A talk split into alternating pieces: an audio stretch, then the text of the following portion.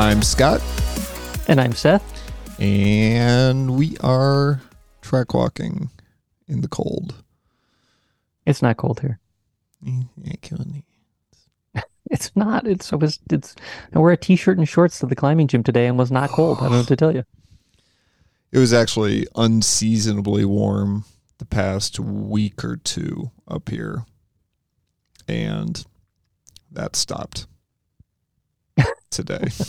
It's cold again. it's, it's cold. Yeah, yeah. So we're. It looks like we're officially in fall slash winter. Winter is definitely like here. We're like high in the low forties now, and I love for the next five months we'll just lead into the show where you talk about how it's cold and I talk about how it's not cold and oh, it's gonna be amazing. and gray. It's again like the temperature. I can I can always put on more clothes. I'm fine, but like not seeing the sun. Like it's it's gray now. I don't know when the next time I'm going to see the sun is. To be totally honest, that's know what to tell you. that's miserable. I don't know what to tell you. I had to sit in the shade uh, all weekend. There was uh, at Rally Ready, the driving school, there was a rally sprint this weekend. Yeah. And I had the best worker position I've ever had at any automotive event in my life. Um, I was a remote corner worker. Um, so So you can work in- from home. I could have. Um, in in stage rally, they have um, workers that work out on the stages, and they're radio connected if possible, and they call cars as they come by. Um, because on any rally stage, you can't see cars all the time, and what they're really trying to do is get a sequence. You know, the sequence the car should come through on the same sequence they were released, and if they don't, and if you're missing a car, you need to find out what happened to it um, for medical reasons, and because rally is distinctly a dangerous sport. Um, so the the rally sprint doesn't quite have those all of those same things, but we're trying to develop a culture that has good solid radio calls and good develop some of those same things with the rally sprint. So I got to work uh, out on a part of the ranch called the Panhandle, which is this finger of pasture that's like way out in the middle of nowhere. And it's the, the snaking road goes out, makes a U-turn, snaking road goes back, and it goes out into the woods and does other stuff. And so for both days, I worked like six hours at a time, just was like me in a chair under an oak tree, sitting there with a radio, calling cars when they came by, all by myself. There's some beautiful flowers out there. It would be like, we got a half hour break. And I just like wander around, take pictures of flowers, go down by the pond Pet some porcupines. if there had been porcupines, I would, there was a there was a hole under a bank. I was like, "There's something that lives under here." I would definitely figure out what that is. But it was like the best day of working ever. And I told Dave, I'm like, I have done basically every job here. I've done timing, I've done the you know monitoring the crowds, I've released cars from start. I said, putting me in the middle of nowhere is the best job ever. I loved it so much. So how do you get out there? Do they like drive you out there? it was about it was not quite a 15 minute walk 10 minute walk out there. Um, they did drive me out there a couple times. Other times they were they were like all right first car out is going to be in like 45 minutes. And i was like all right see you guys later. I'm going to walk out to the station. And i pick up my chair and my, my cooler bag of drinks. And i just walk out there. I thought you were going Great. out to hang out with Brian. i did hang out with brian but then he went down south and watched uh, uh elon launch his big rocket. So Yeah. Um, so I hung out with Brian for an, an evening and the next morning.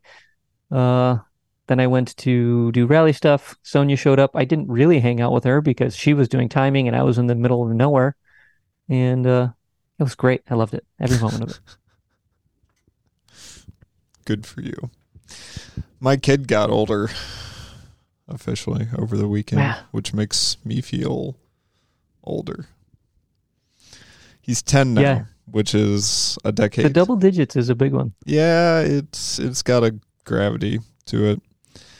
You know, what were you doing 10 years ago? I'm like, well, I remember it vividly. right. Mayhem. Yeah. Not only that, but that means they're like sneaking up on being a teenager real quick. Ah, real quick. Yeah.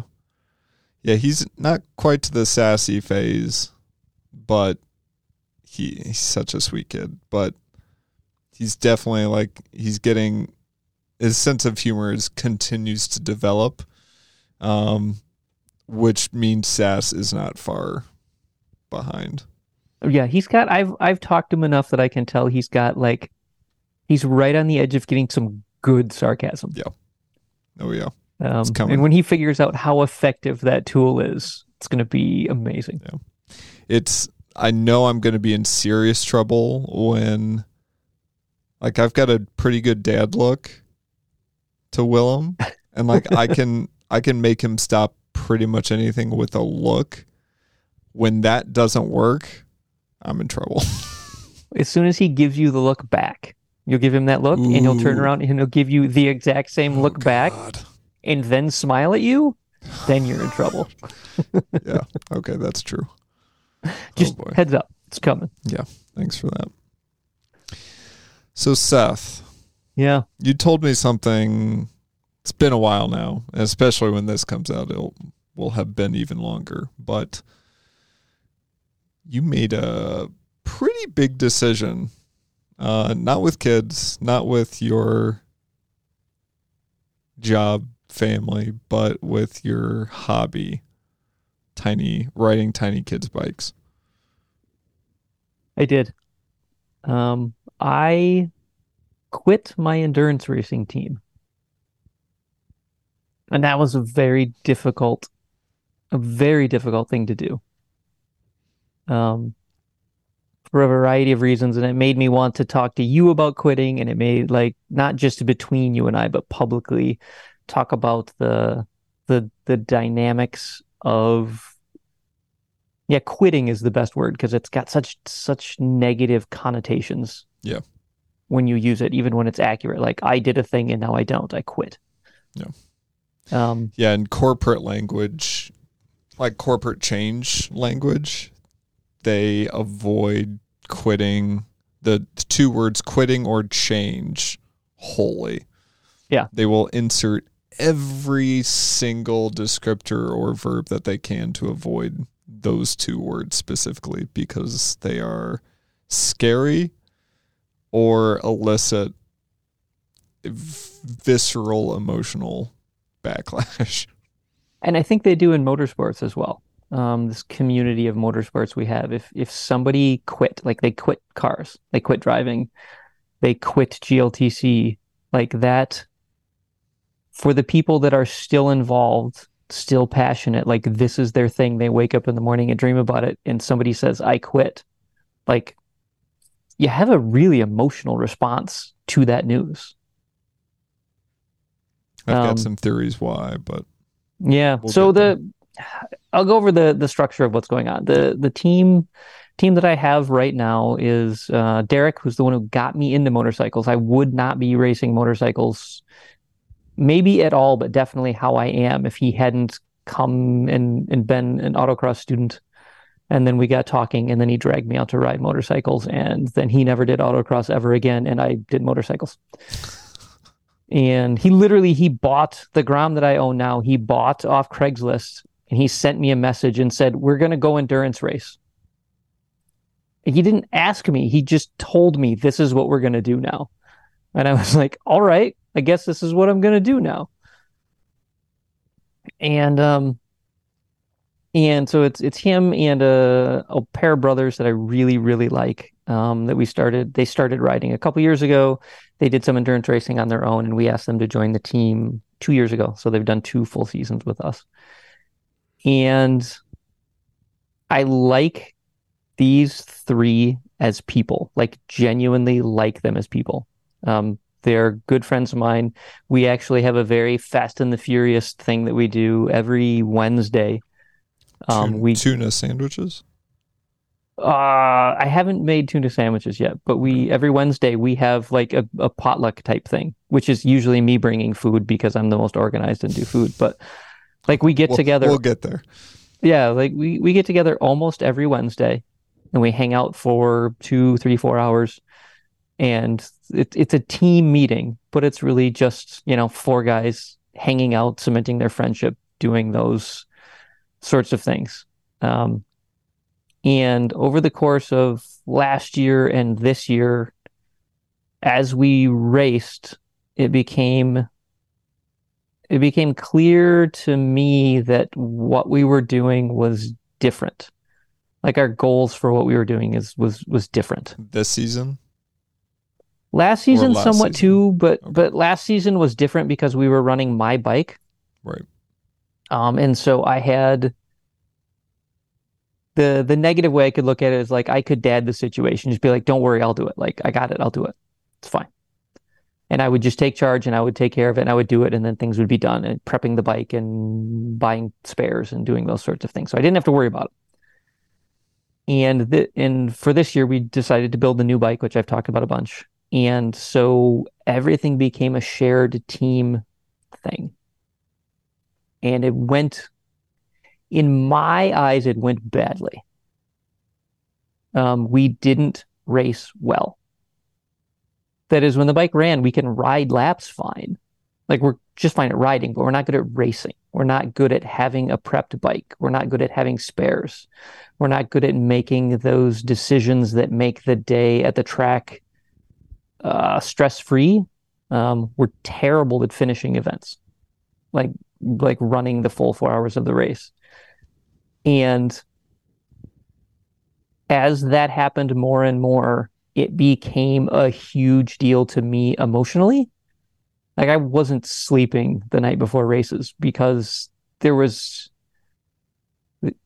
I would say there's too many things out of my control, but it was more than just like whether I had control over the situation. It was just we were not prepared in a way that was going to make me comfortable to race. And so it was really like I wasn't sleeping because it was just too much. Wow. Okay. And it wasn't the same for the rest of the team.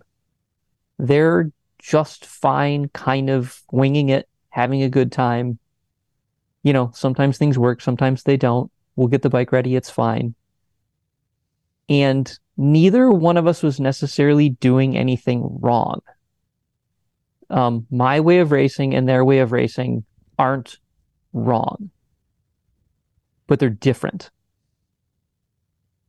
And I can't make them race like I do. I shouldn't try to make them race like I do. I- and I, that's really what, from what I've seen, what that's what strains relationships. right, like like I, I can't make them care about bike prep in the way that I do. Yep. Um, that's just not what they are. It's a personality thing, and we all know people who have done car prep. Like people do car prep differently, right? And you can't make someone do car prep in a different way. They have to come to it and, of, of their own accord. Um, and and on a team where you've only got one vehicle and multiple people maybe responsible for prep, like that that tends to be a friction thing Right. can be a friction thing. And so by the end of the season, it became really clear to me if I continue to race with them, I'm going to have a really hard time being friends with them. Because too much of what we do together is going to piss me off. And I don't think you can be in a relationship with someone if a large amount of the time you spend with them, you spend angry with them for what they're doing, even if you accept the fact that they're not necessarily doing things wrong, like it's not, it, it's just frustrating. And so, like, the time you spend around them makes you upset. And that makes you miserable, and then you don't want to be around them. And, you know, I, I wasn't going to be their friend and race with them. I I came to the conclusion I had to pick one. Well, and you keep saying it's not wrong, but we're also just talking like objectively, like if there is some like objective right or wrong here, but subjectively, you know, What they do is terrible. that's basically like what I'm getting at is like you know Right. they they have chosen certain things which has pluses and minuses, and you see a lot of minuses in Yeah. the way that they do things to the point where I'm just kind of recapping here to the point where you're starting to see them as potentially bad people Yeah. because of how you prioritize things. If you perpetually see someone making bad choices, like what you see as a bad choice, it's really hard to be like, no, they're fine. They just do dumb things all the time.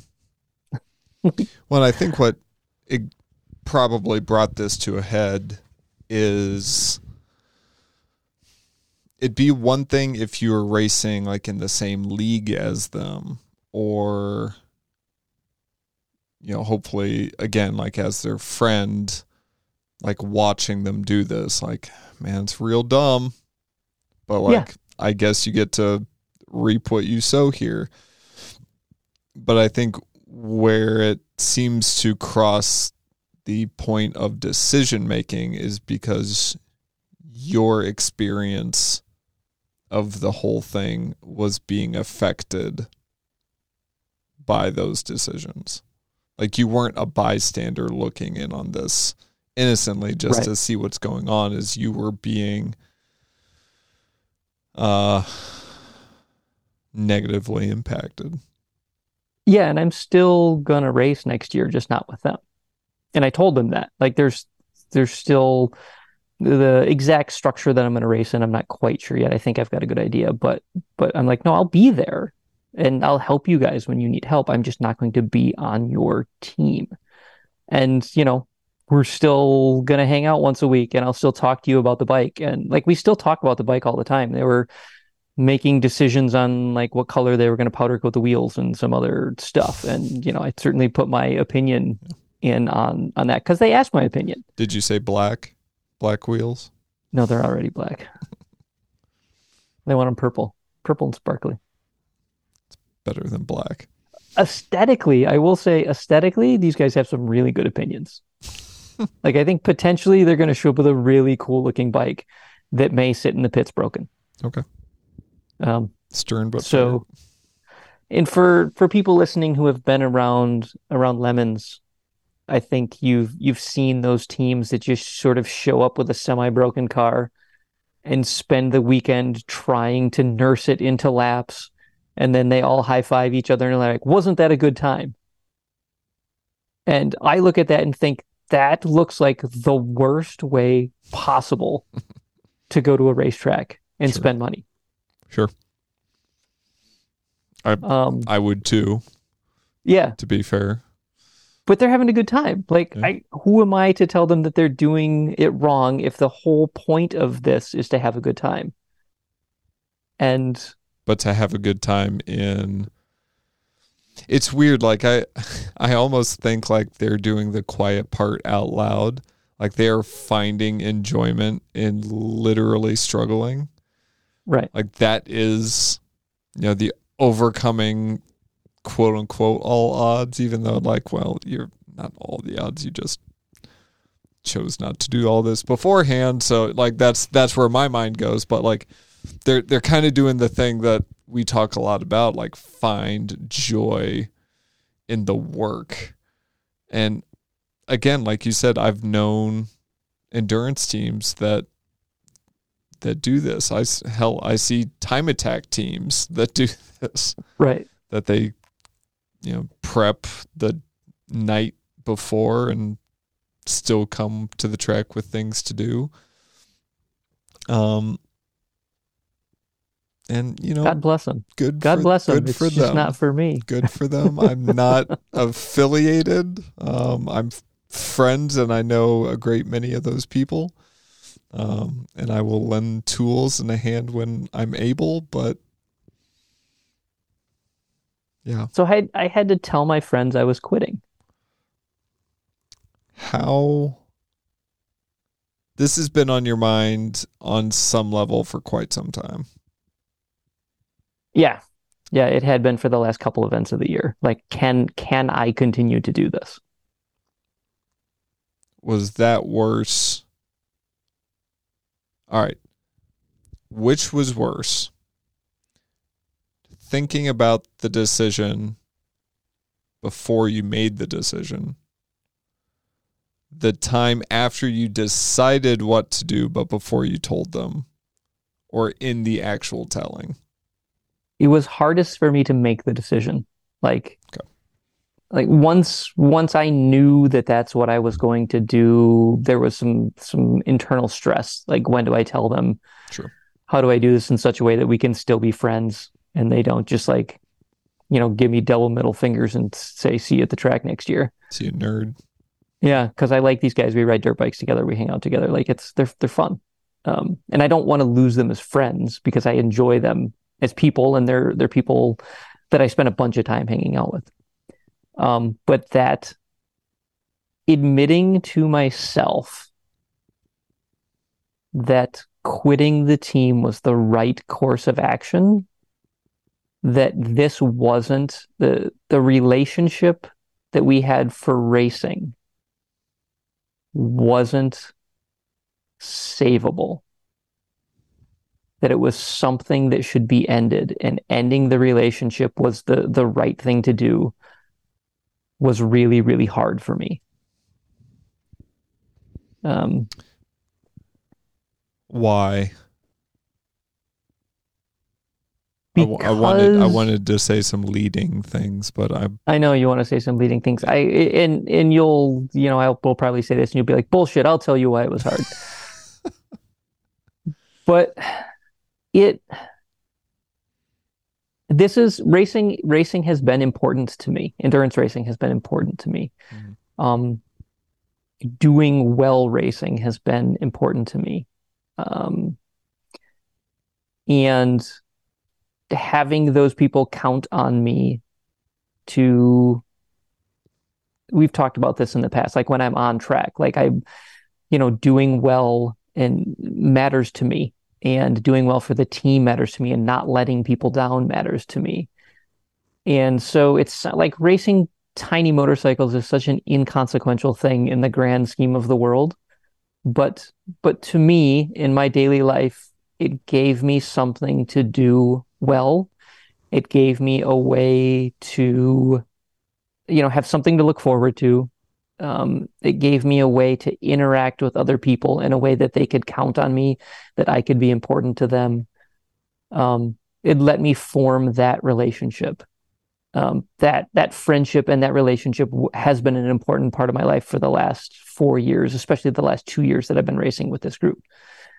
Um, like you you build your life around those emotional relationships that you have with people and to say that thing, that relationship that I've had, that thing that I've been doing is something that I don't want to do anymore. Um, like it, you feel like it's going to leave a giant void. Like if if I take away something that's important, then what do I have in its place? And so I don't want to, I don't want to take, I don't want to voluntarily lose the thing that's important because I'm afraid of having nothing in its place. And, and it's it's not so much about quitting racing, it's about quitting the people that you race with. Because those people that you're with are the important are, are to me are the important part. I wouldn't even. I don't. I'd hesitate to even say that you're quitting the people. 'cause I'm. You're not. I think I was worried that I was though. I think I, I I talked myself into a way to do it so that I didn't quit the people. Um, because I, the other thing is, like I said, like I could either race with these guys or I could be friends with them. And, and that's where, when I realized that, that was a really scary thing that, you know, I'm going to not, like, I'm going to lose this relationship, some aspect of this relationship, because it's not sustainable in the way that I've been doing it this year. Um, and if if I lose the racing part, which I did because I walked away from it, I should be able to keep the friendship part. Otherwise, I had to dramatically dial back the friendship part because I can't see these guys every day and be just like eat dinner with them on a Wednesday, knowing the bike's not prepped for a Saturday. Like you can walk in there and you can see it in the corner and you can see it's half disassembled and it's Wednesday. We got a race on Saturday. And they're like, no, no, we'll get it. Like between Wednesday and Saturday was just, it was too much for me. Yeah.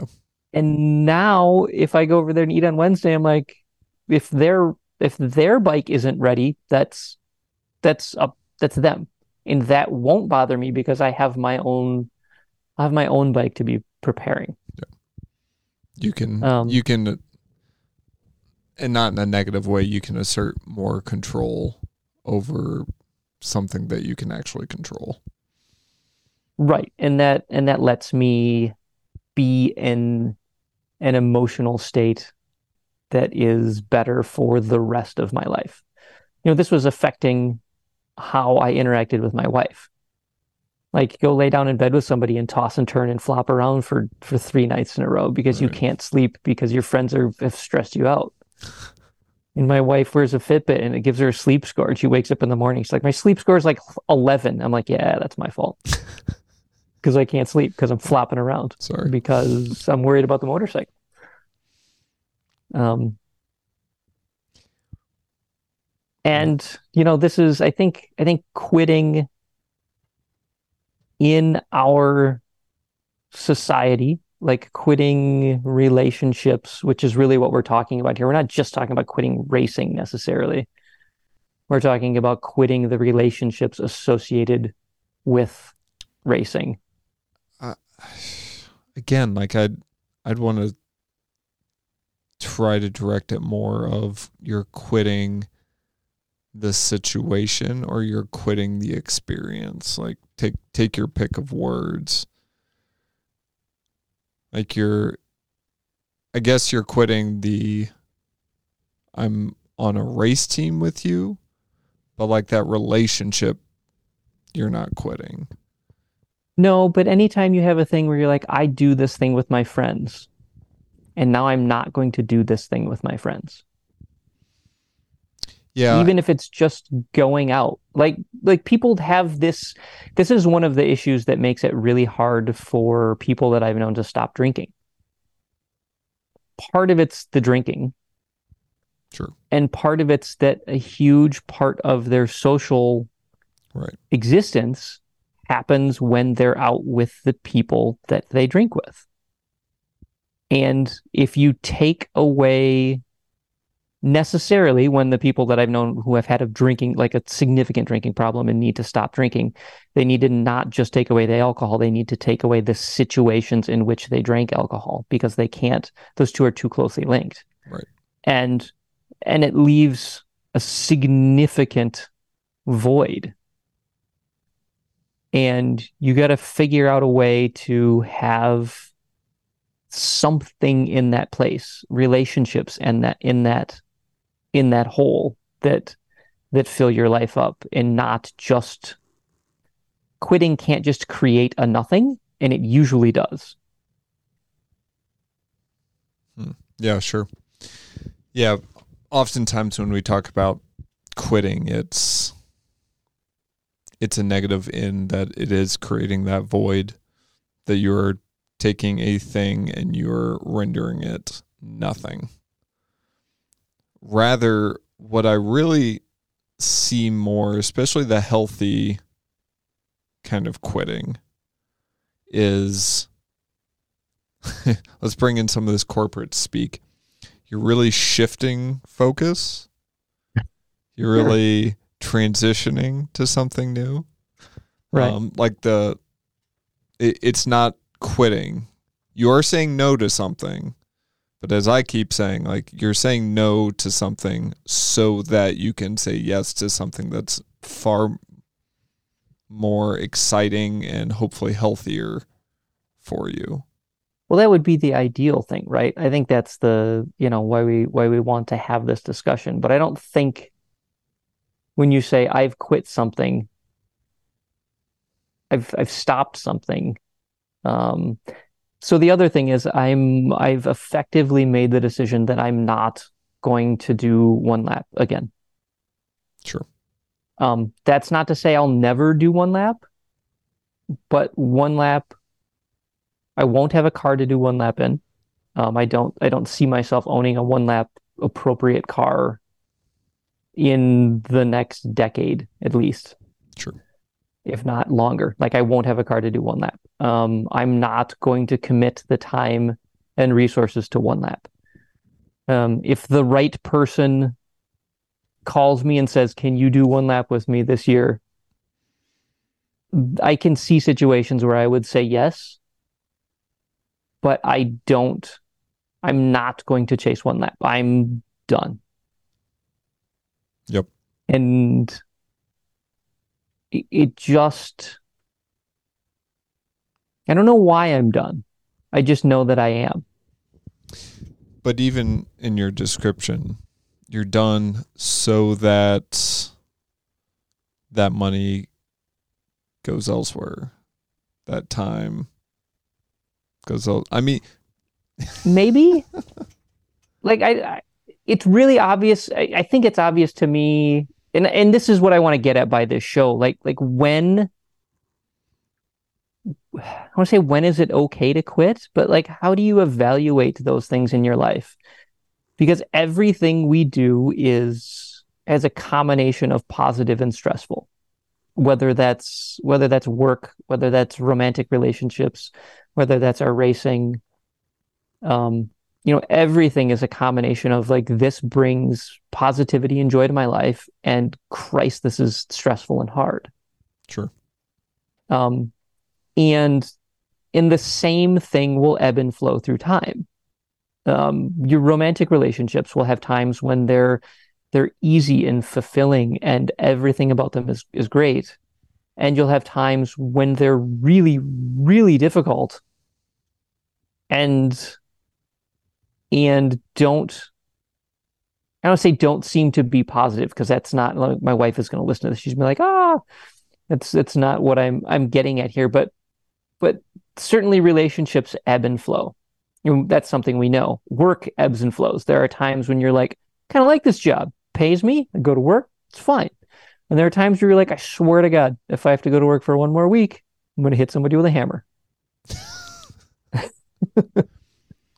sure. And and it's the same job, and it's the same people, and and there's there's ebb and flow associated with that, and and racing as anyone who listened to the show who's made a commitment to a season of racing knows there are times in the season where you're like racing is literally the best thing I've ever done with my life. And there's times in the season where all you want to do is open a sunroof, pour five gallons of gas inside the car, flick a match, and be done with it. That's a lot of gas. No, like if you're going to be done with it, be done with it. Yeah. like, don't screw Sure. around. sure. but I, I still see like, you know, again with your one lap thing, you're you're quitting. You don't really know why. You don't really know what for. Like you're not quitting this thing for this other thing. But I still see that as a healthy trade off. Like you're still saying no to something so that you are freed to do something else. Like there may be a void in that quitting, but that void has benefits. That void Yeah. is a positive. You certainly know that there's a lot of emotional energy that goes into getting ready for one lap. I don't know what you're talking about. worrying so yeah, still the quote that Seth told me is worrying is not preparing. What was it? Yeah, worrying worrying is not preparing. Yeah. Um, I think you're wrong. First of all, that's it. That's it. Yeah. So that was that was me in in reference to Scott like worrying about this and worrying about this and worrying about this and not getting anything ready, just worrying about it. Yeah. I was like, that's It's part of my not- process. you're not prepping, you're just worrying. Those are different things. Yeah. Yeah. It was funny at the time. It still is kind of funny. It was not funny at the time. But yeah, the so I've heard it said that you do not fail until you quit. That phrase makes me angry. when I heard it, I had a reaction and I had to sit with it for a while because I wasn't quite sure why. You th- this this phrase or this idea doesn't even have to be the phrase that you don't fail until you quit. As long as you're in the struggle, you haven't failed yet. Yeah. So the whole premise of the show, how you do anything is how you do everything, that life and motorsports are basically the same thing. I find that line of thinking toxic and potentially extraordinarily unhealthy. That this notion that you can't quit, and if you do, you fail. To be honest, the first thing that came to my mind is abusive relationships. Yeah, that's the because that's the most glaringly obvious one. Glaringly obvious. It's like stay with him or her. You know, you love Because a failed marriage is like that is the like- worst thing, right? right. Um, you know that that's kind of the the Holocaust kind of example. You know, that's the nuclear weapon. Yeah, because the idea is it's not a failed marriage until someone leaves. And anyone who's really known somebody in one of those marriages can go, dude, that marriage was failed way before somebody left. and even the notion will will shift will shift focus like drugs i mean or an addiction period you don't Yeah. fail until you quit like that doesn't hold water and you can you can say well that's of course like i'm not talking about that but like but you can you are like to conflate the two ideas of quitting and failing with each other is extraordinarily unhelpful. And I want to be Right. super clear about that. Quitting can oftentimes be one of the best things you can do for yourself or the people you love. Because, as we've been talking about, quitting allows you to do something else you may not know what that is. You may not know where it's taking you. It may leave a bit of a void in your life, but that void can be better than what you quit. But I think that the people who are making that thing, that that that that statement, that reference that you're talking about, were saying, especially especially in reference to motorsports, Sure. you like as long as you're still in the game and you haven't quit the game, there's always a chance. And you should be struggling and you should be fighting and you're you'll only fail to meet your goals if you're not on the track. And that's a really romantic statement that's that's very easy to latch onto. Sure. Yeah. It's alluring for sure. Just keep grinding. Yeah. You'll get there. Um goals change. Goals should change. priorities change uh the amount of resources you have financial time or otherwise. Change. I'm using the change word. Yeah. shift. Move. Move. yeah. Transform. Um they i know a growing number of people who have quit the track community and maybe not the communities that that may be unfair but they have quit going to the track they still I do want to talk about the the idea of quitting the community too when we get done with this. Don't let me forget to talk about that. Sure. That you know they'll still absolutely talk i mean they're good friends and stuff but like they're just kind of done with cars and the track and things like that and i i've never seen that as failing or as something negative you know maybe they never got to the magic 140 mark at Gingerman. Like I don't think that's they failed. They simply have other things that they want to do in life. You know, they want to buy a house. They want to have another kid. They want to go on more trips. Like to me that's a huge win. Like that's a positive thing. And most of the people that I know, again, like every year kind of grows by a few of people who stop tracking, stop going to the track and racing. Sometimes they'll still come and hang out, but just to do that, they're able to do something that they're much more passionate about at that point, something that is driving them more, something that's healthier for them. Those are great. Um, we should be happy for them. Yes. And and I don't feel like shaming them or like I mean I'll kind of give them a hard time, but more more than not that's to have them tell me why. It's like, "Oh yeah, you're just, you know, you couldn't do this." Well, no, I'm, you know, I just found, you know, every year spending this much money, I you know, I just didn't I can go on trips now. Like I can go on two or three nice vacations for the same amount. And I'm like, I mean, that does sound nice. I'm not, not Doesn't gonna lie. Look at look at oh my god, look at what you spend on one lap. Oh yeah. Like you could take a really, really nice vacation for what it costs for two people to go on one lap. Bob and I could a- have taken Or a a hell of a trip.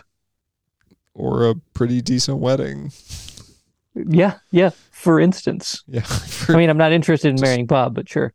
well, some days. Some days. Yeah. He looks cuddly. Oh, he is cuddly. We've we've shared beds on one lap before. Like he's fantastic. Yeah. Um, but I do want to talk about the fact that that when there are a number of people that just disappear, um, and are not able or willing or whatever it is to to continue to be around something that they quit. Um, and you see that in, I mean, in addiction, like that totally makes sense. But in in racing, you see people go, the only way I can be done with this is to be done with it. Sure. Um, I'm not going to go to the track. I'm just not. I'm going to sell my car. I'm going to sell all my wheels. I'm going to make it so that I not only do I not want to go to the track, so that I can't go to the track. This is done, all the way done. Mm-hmm. And I I can't decide if that's a more or less healthy way to do it sometimes. I yeah, I don't even see it on that scale. I just see that as hopefully just knowing yourself. Like for me and sugar, if sugar's in the house, like I can say I'm gonna eat healthy, but if it's in the house, like I'm eating it. And I say this because we have two kinds of cake in the house right now. And you're eating both of them. Maybe. Not one because he wanted the last piece saved, so I'm that is off limits. That is separated. But, But you've like definitely eaten both cakes. oh yes, but Yeah. it was made to be eaten, so screw you. Um but like I just know if it's in the house, like I'm going to eat it. Right. I need it out of the house. Cannot be there. Or I can't know it's there. And I can't do the thing where it's like, oh yeah, I definitely don't know you've hidden this candy in this cupboard. Wink wink. No. Can't know about it. You have to lie to me if it's in the house. And I can see that with cars. Like I Yeah. can see somebody going, if I have a track capable car, I can't not want to go track it. Yeah. Like I will wake up in the morning and I'll look out the window drinking my cup of coffee and I'll see that and I'll go, when's the track day? Like I can't, Or I'll just go out and I'll visit. right. I'll, t- I'll take the car and I'll visit and I'll probably take my helmet too. had a good friend I came up through HPD with, um, who, due to life circumstances, kind of had to take a step back and never, ultimately, never returned. But he had a race car and he got to drive it two weekends and race it once.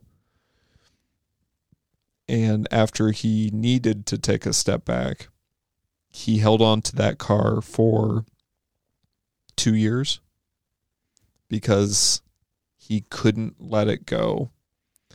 And one of the times when I feel like I've been able to come up with a good question is I asked him, Can you see yourself as a person who doesn't own a race car anymore? And the answer was no at the time. Mm-hmm. I need to have the possibility of returning. I need to have this object letting me know that I could do this if I wanted to.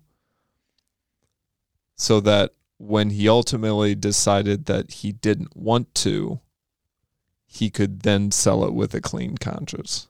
That no, I won't be going back.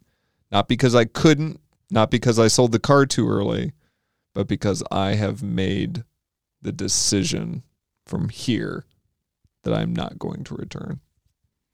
I'm Feeling very called out with my Accord right now, just so you know. Because I still have it. You've Like I- almost you've almost given it like it's almost found a good home, Right. but that's part of your problem. I think is you want you want a good home, but you Uh, get to dictate where that home is.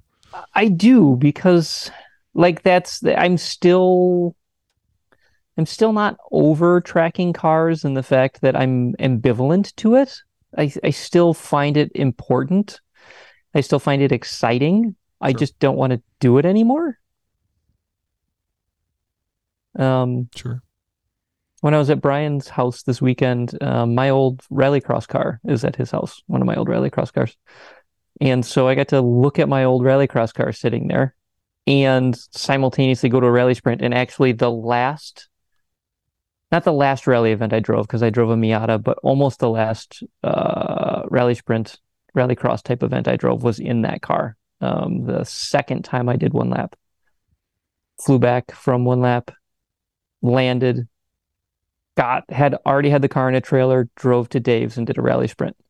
So I left one lap early when I was doing it with with Tim Miller. Um, flew back on a Friday. Saturday by Saturday morning, I was at Dave's doing a rally sprint, the very first SEA rally sprint we did there, um, in a caged RX-7, and so there was a lot of emotion wrapped up in in this weekend, being with people, young people, old people who were excited, like super excited. Um, I overheard conversations with with young people in their teens and 20s talking about what car they like they just got a Subaru and they're going to do stuff with it and they're going to build this and who do I talk to about building a cage and Yeah.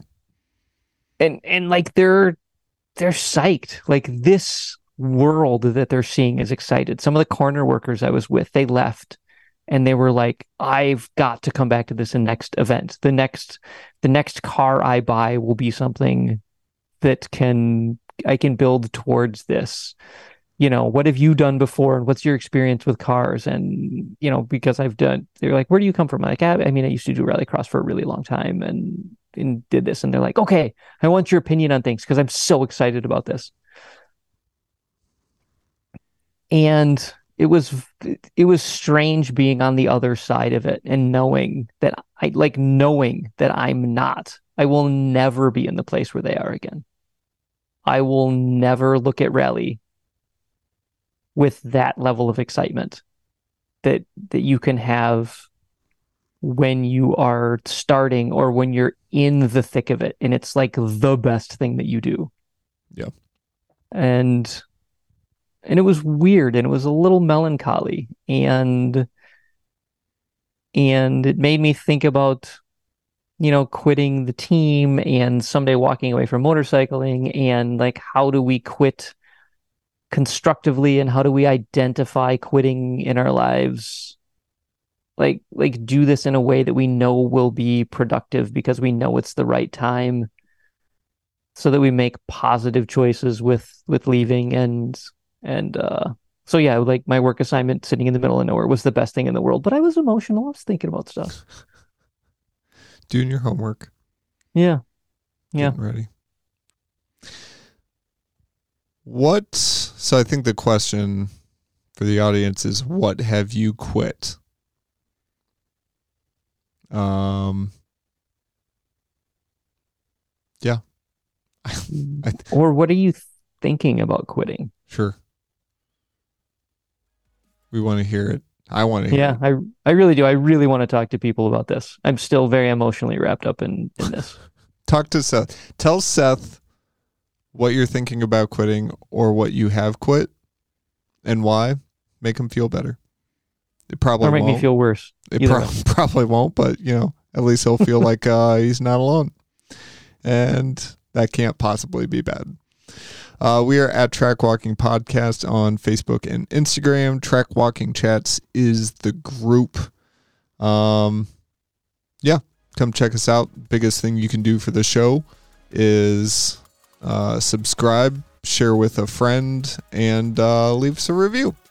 Helps the algorithm and uh, the algorithm, and uh, you know helps people find us, which is good sometimes.